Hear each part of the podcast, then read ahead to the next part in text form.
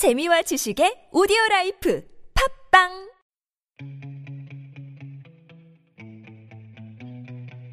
책 쓰- 글쓰기 코칭 프로그램 꿈꾸는 만년필 신혜정입니다. 이번 차수는 저희 글쓰기 팁에 대한 이야기를 해주실 거예요. 양코치님, 네, 안녕하세요. 양정훈입니다. 오늘은 글쓰기 팁에 대해서는 어떤 이야기를 해주실 건가요? 자, 책 하나를 소개해 드리면서 같이 진행을 하려고 하는데요. 어, 이동호 작가님이 쓰신 청춘의 여행, 바람이 부는 순간과 함께 해보려고 합니다. 청춘의 여행, 바람이 부는 순간 어떤 책인가요? 자, 어, 글쓰기 팁과 관련하잖아요. 음. 자, 청춘의 여행, 바람. 자, 청춘, 여행, 바람. 어떤 책 같으세요? 여행기. 그렇죠. 여행기. 근데 조금 자유롭다라는 생각이 들어요. 그렇죠. 예. 어, 디로 튈지, 그러니까 바람이 어디로 시작해서 어디에서 끝날지 모르잖아요. 네. 그러니까 그런 느낌. 네. 책도 딱 그런 컨셉입니다. 그래서 음. 오늘 글쓰기 팁 관련해서 좀 여행기와 포함된 이런 글쓰기 이런 내용들을 같이 좀 해보려고 하는데요. 자, 한번 이 속에 있는 구절들 한번 읽어 드릴게요. 음. 세계 여행을 다녀오면 눈에 박힌 화살 정도는 뽑아버리는 유비가 되어 있지 않을까 생각했다. 친구들은 아저씨가 되어 돌아왔다고 말한다. 싫지 않다. 적어도 로봇이 되어 돌아오지는 않았으니까. 여행을 출발하기 전 차라리 로봇이었으면 싶은 날들이 있다. 감정도 고통도 느끼지 못하는 시키는 대로만 하는 로봇만도 못하게 살았던 날들이 있다. 그저 내 앞만 보며 걸어가던 내 주변이 어떻든 무관심하던 앞으로 살아가는데 자전거 여행 같은 과정이 적어도 100만 개는 있을지 모른다. 28살 새로운 선택 앞에 선 내게 난 주문을 외운다. 다른 이의 마음을 느끼는 인간이 되길, 다른 이의 고통에 눈 감지 않는 인간이 되길, 내가 선택한 그 길을 믿길, 하루하루 삶을 완성해 나가길. 그리스 1149km 자전거 여행 2편 중에 나온 글입니다. 그 말이 어떤 의미일까요? 음, 이제 이게 이동호 작가님의 어떤 그 프로필을 우리가 이제 앞뒤로 좀 이제 분석을 해볼 필요가 있는데 이동호 작가님 이제 군인이셨어요. 직업 군인. 네. 어, 전문 직업 군인이다가 본인이 어 이제 군인보다 다른 어떤 삶을 찾아서 어, 각자 어, 이 세상에 어떤 사람이든 자기 직업을 찾아서 자기 삶을 찾아서 또 바꾸는 사람들이 있잖아요. 예. 그래서 이제 바꾸면서 그리고 이분이 어 제대하면서 여행을 기획을 합니다. 그래서 여행을 떠나죠. 그러니까 갔다 오고 나서 한 얘기인데 이런 얘기 하시잖아요. 로봇이었던 로봇이었으면 싶던 날이 있었다. 그러니까 감정도 고통도 느끼지 못하고 시키는 대로만 해야 되고 로봇만도 못하던 내 앞만 보며 걸어가고 내 주변이 어떻든 무관심한 이제 그런 삶을 살다가 여행을 떠나서 어떻게 돼요? 사람들이 그런 거야. 아, 너 아저씨 됐어. 그러니까 괜찮네. 그리고 로봇이 돼서 돌아오진 않았으니까 이런 얘기가 이제 그만큼 성숙했고 아까 빌잖아요. 어, 다른 사람의 마음을 느꼈으면 그리고 다른 사람이 고통스러워할 때 눈 감지 않는 그런 사람이 되었으면 그리고 내가 선택한 그 길을 믿었으면이라고 제 어떤 자신의 철학을 얘기하죠. 그래서 이게 여행기라기보다 여행 감상기라는 표현을 한 리뷰해 주신 분이 이 내용을 쓰셨었는데 여행기를 쓴다. 자, 신현 작가님 여행기 어떻게 쓰면 될 것 같으세요? 많이 봐왔던 여행기는 이로, 이동 경로에 대해서 썼던 것 같아요. 그렇죠. 래서 자기가 보고 느낀 것들을 사진과 함께 쓰는 게 대부분이었던 여행기로 기억돼요. 네, 여기는 어디를 갔다. 음. 뭐 누구를 만났다. 무엇을 먹었다. 뭐, 이- 뭐, 뭐, 비용은 얼마였다. 음. 뭐, 이게 어떤 정보, 그리고 네. 여기를 통과하면 어떤 축제가 있었다. 네. 뭐, 그리고 뭐를 꼭 봐야 된다. 어. 뭐를 타야 된다. 뭐, 이제 이런 내용들이 좀 많이 있죠. 좀 그러니까 여행기보다는 여행 안내서 같다라는 느낌이 들었어요. 네. 네, 이 이동원 작가님의 어떤 글 쓰는 스타일하고 이 여행기를 많이 잘 접목을 시켰던 게 본인이 여행이라는 건 뭐예요? 나를 배우고 나를 깨우치는 하나의 수단이었던 거고 그걸 통해서 자신을 돌아보는 그 모습들을 굉장히 좀 깊게 그 다룬 스타일의 여행기라고 좀 볼 수 있습니다. 그래서 맨 처음에 음, 이 책 관련해서 저희가 저자 인터뷰를 저희가 한번 해보면 좋을 것 같아요. 그래서 되시면 이동원 작가님 한번 모셔보고 실제적으로 글 속에 있었던 이야기, 뭐 책을 쓰는 이야기, 뭐 이런 것들을 통해서 오늘 제가 말씀드린 건 글쓰기 팁 차원에서 아주 뭐 얕은 예, 내용일 수 있고 왜냐면 그 저자가 아니니까 저자가 실제 썼었던 상황들이나 이런 것들을 저희가 좀 더 자세히 들으면서 같이 이해도를 높여봤으면 좋겠습니다. 이 책에서 어, 맨 처음에는 그런 얘기를 했었어요. 이렇게, 아 어떻게 책을 썼으면 좋을까. 그래서 제가 어떤 식으로 이 이동호 작가님이 이제 개인적으로 인연이 돼서 알게 됐었는데 거꾸로 여쭤봤어요. 어떤 것을 가서 보고 겪고 듣고 싶으시냐. 그랬더니 이분은 어떤 사람의 일생을 한번 보고 싶다고 그러시더라고요. 그래서 사람의 일생을 어떻게 볼 수 있을까 고민을 같이 하다가 그러면 각 나라의 어떤 그 결혼식 그리고 병원 그 탄생하는 거 결혼식 그리고 장례식 한 요 정도 세 가지 정도 테마를 갖고 한번 찾아다니면서 보면 어떨까 이제 그런 어 얘기를 해봤었어요. 그래서 그렇게 했었는데 어 괜찮은 컨셉이다. 그래서 우리 같이 이제 시작하실 때 그렇게 정리를 하고 어 건너가시면서 이제 꿈마피를 하시면서 이제 미션을 하시면서 이제 건너가셨죠. 그런데 가다가 보니까 여행이라는 게 어떻게 자기 뜻대로 돼요? 네. 안 되죠 여행은. 특히 자유 여행은 뭐 패키지 뭐 배낭 뭐 이런 거 말고 가이드 끌고 다니면서 이렇게 막 어디 들렀다 들렀다 버스 타고 이동하는 거 말고 내가 걸어가고 내가 자유 여행하는 거는 사실은 굉장히 그 변수가 많잖아요. 그러니까 이분이 이렇게 돌아다니다 보니까 미션을 이제 하시면서 사실 글을 쓰시면서 이 컨셉을 잡고 하는 게 사실 쉽지는 않은 거예요. 그러다가 나중에 어, 굉장히 자유도를 바꿔서 그냥 하고 싶은 대로 하고 오고 최대한 많은 경험을 갖고 오고 그 대신에 기록해 놓자 사진을 찍어 놓고 적어 놓고 그때 그때 누 순간들을 기록해 놓고 그걸 갔다 와서 다시 한번 곱씹어 보면서 그 경험들이 나한테 어떤 의미가 있었는지를 갖다가 한번 정리해 보자. 그래서 내면화 시키는 작업을 하셨는데 우리는 보통 여행 갔다 오면 아 기- 사진 같은 거 정리하고 뭐 바로 안 쳐다보잖아요. 지나가는데 이제 글을 쓰는 작가분들이 여행기를 한다는 거는 저는 이런 팁을 드리고 싶은 거죠. 실제 하신 걸 보면서 이분이 이 글을 갔다 오고 다시 정리하고 곱씹고 하는데 1년 시간을 보냈어요. 그러니까 여행 갔다 온 거 1년. 갔다 와서 그거를 책으로 엮으면서 본인의 어떤 그 사고로 정리하시고 그 다음 삶으로 또 도전하시는 과정. 이 순간에 걸쳤던 기간이 또 1년이란 말이죠.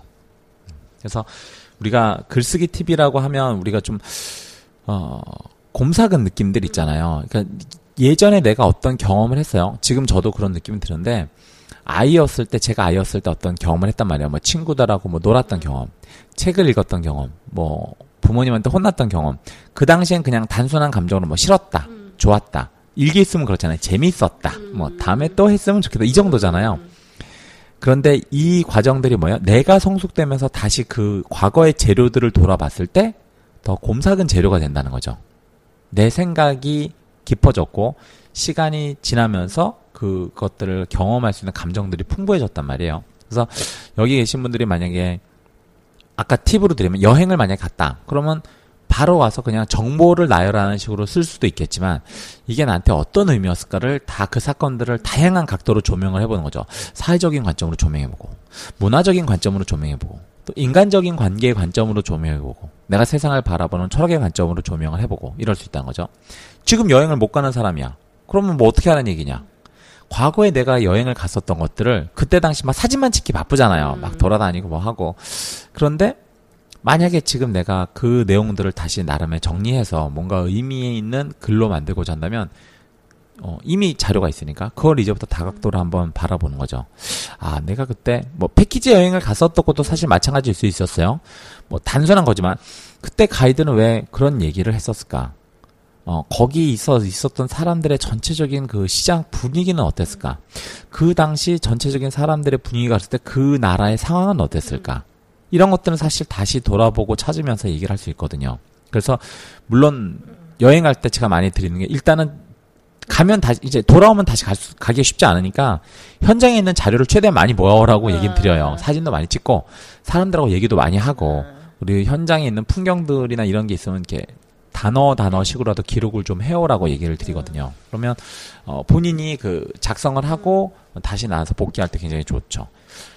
가족 여행을 한번 갔었는데 네. 어, 오키나와를 갔었거든요. 근데 음, 음. 그 왜 오키나와에 관련된 책자도 보고 사람들의 추천을 받고 막 자료 찾고 해서 봤어요. 근데 그 왜 우리나라에서 유명한 책자를 보고 갔는데 왜 소개해 주는 것이 똑같잖아요. 음. 그러니까 거기서 몇 군데를 갔는데 정작 진짜 갔다 와서 저희가 기억에 남는 거는 그냥 현지에서 사람들이 많이 가던 식당에서 밥을 먹었던 곳 음. 아니면 뭐 그냥 둘러보다가 뭐 쇼, 아, 여행 책에 관련된 책에 나와 있어서 쇼핑몰보다는 그러니까 동네 슈퍼 간 거. 음. 그 동네에서 사람들이 조금 모여 있는 곳에 간 게 훨씬 더 기억에 남고 네.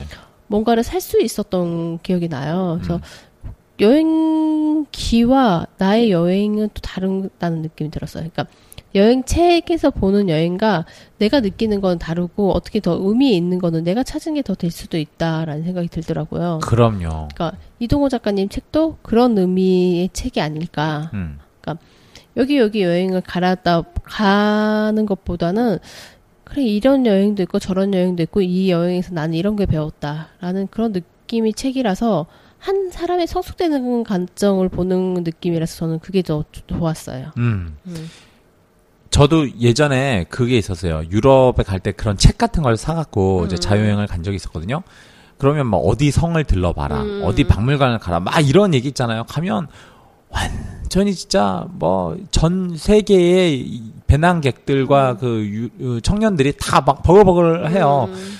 내가 대체 여기를 가보라고 해서 오긴 했는데 내가 그걸 볼 수 있는 시각이나 수준이 있는 것도 아니니까. 근데 저 역시 제일 기억에 남는 게 신현 작가님 얘기하셨던 것처럼 어디 지역이나 스톡홀름이었나?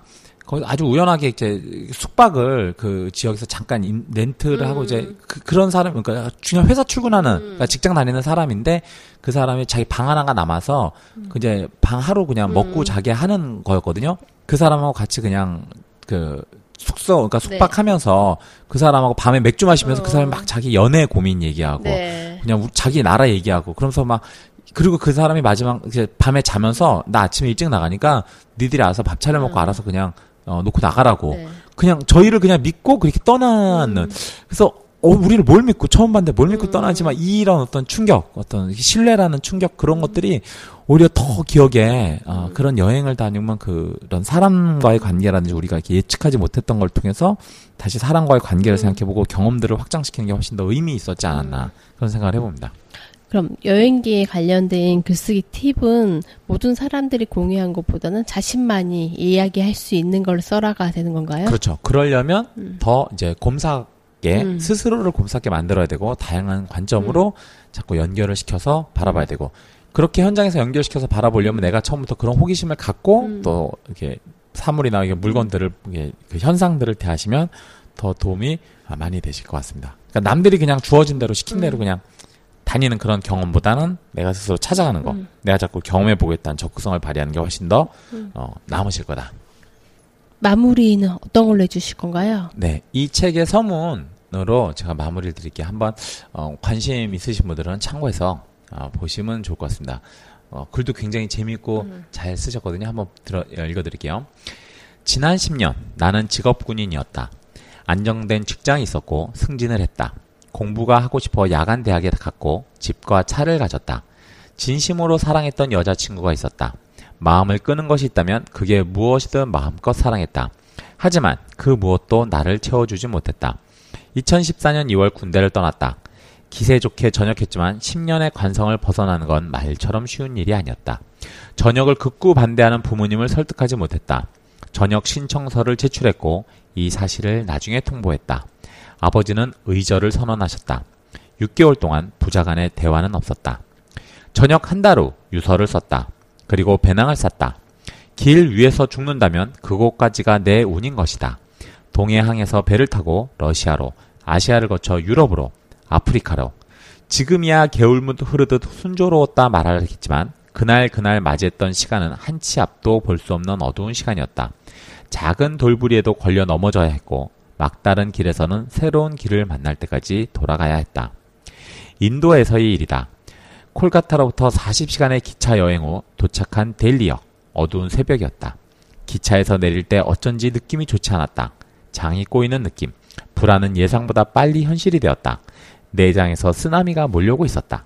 어서 또아리를 틀라는 변사또의 폭풍 같은 보료령이 내려왔다. 인생이란 게 그런 거지만 어두컴컴한 데일리역 주변에 아무리 찾아도 화장실은 보이지 않았다. 나락으로 간다는 건 이런 기분일까? 인간이란 무엇일까? 고작 대소변 장소를 가리는 것으로 인간과 짐승을 구분한다면 그건 슬픈 일일 것이다.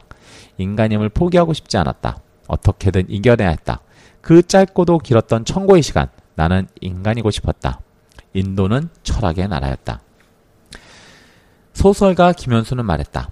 세월이 흘렀기 때문에 우리가 변한 게 아니라 우리가 변했기 때문에 세월이 흐른 것이다. 여행이란 건 결국 변해가는 과정이었다. 세월을 흐르게 한 과정이었다. 비행기 예매를 위해 PC방을 전전했던 10시간, 화장실을 찾지 못해 인간이란 무엇인가를 고민했던 시간, 이 궁색한 시간들 속에서도 세월은 흘러갔을 것이다. 여기까지 왔는데 이건 해봐야 하지 않을까? 무엇을 먹어보아야 하고 무엇을 해봐야 하는 머스트두가 세상에는 너무나 많다. 하지만 휘황찬란하게 번쩍이는 네온사인 속에 나를 진정으로 이끄는 별은 없었다. 소란함을 줄여나가고 불순물을 걸러내야 했다. 그런 의미에서 여행의 본질은 어둠이다. 고독하고 외로운 시간, 도망치고 싶은 공간. 하지만 우리가 어머니의 자궁에서 태어나듯 씨앗이 우주를 품고 있듯 우리를 나아가게 하고 성장하게 하는 생명도 어둠 속에 있다.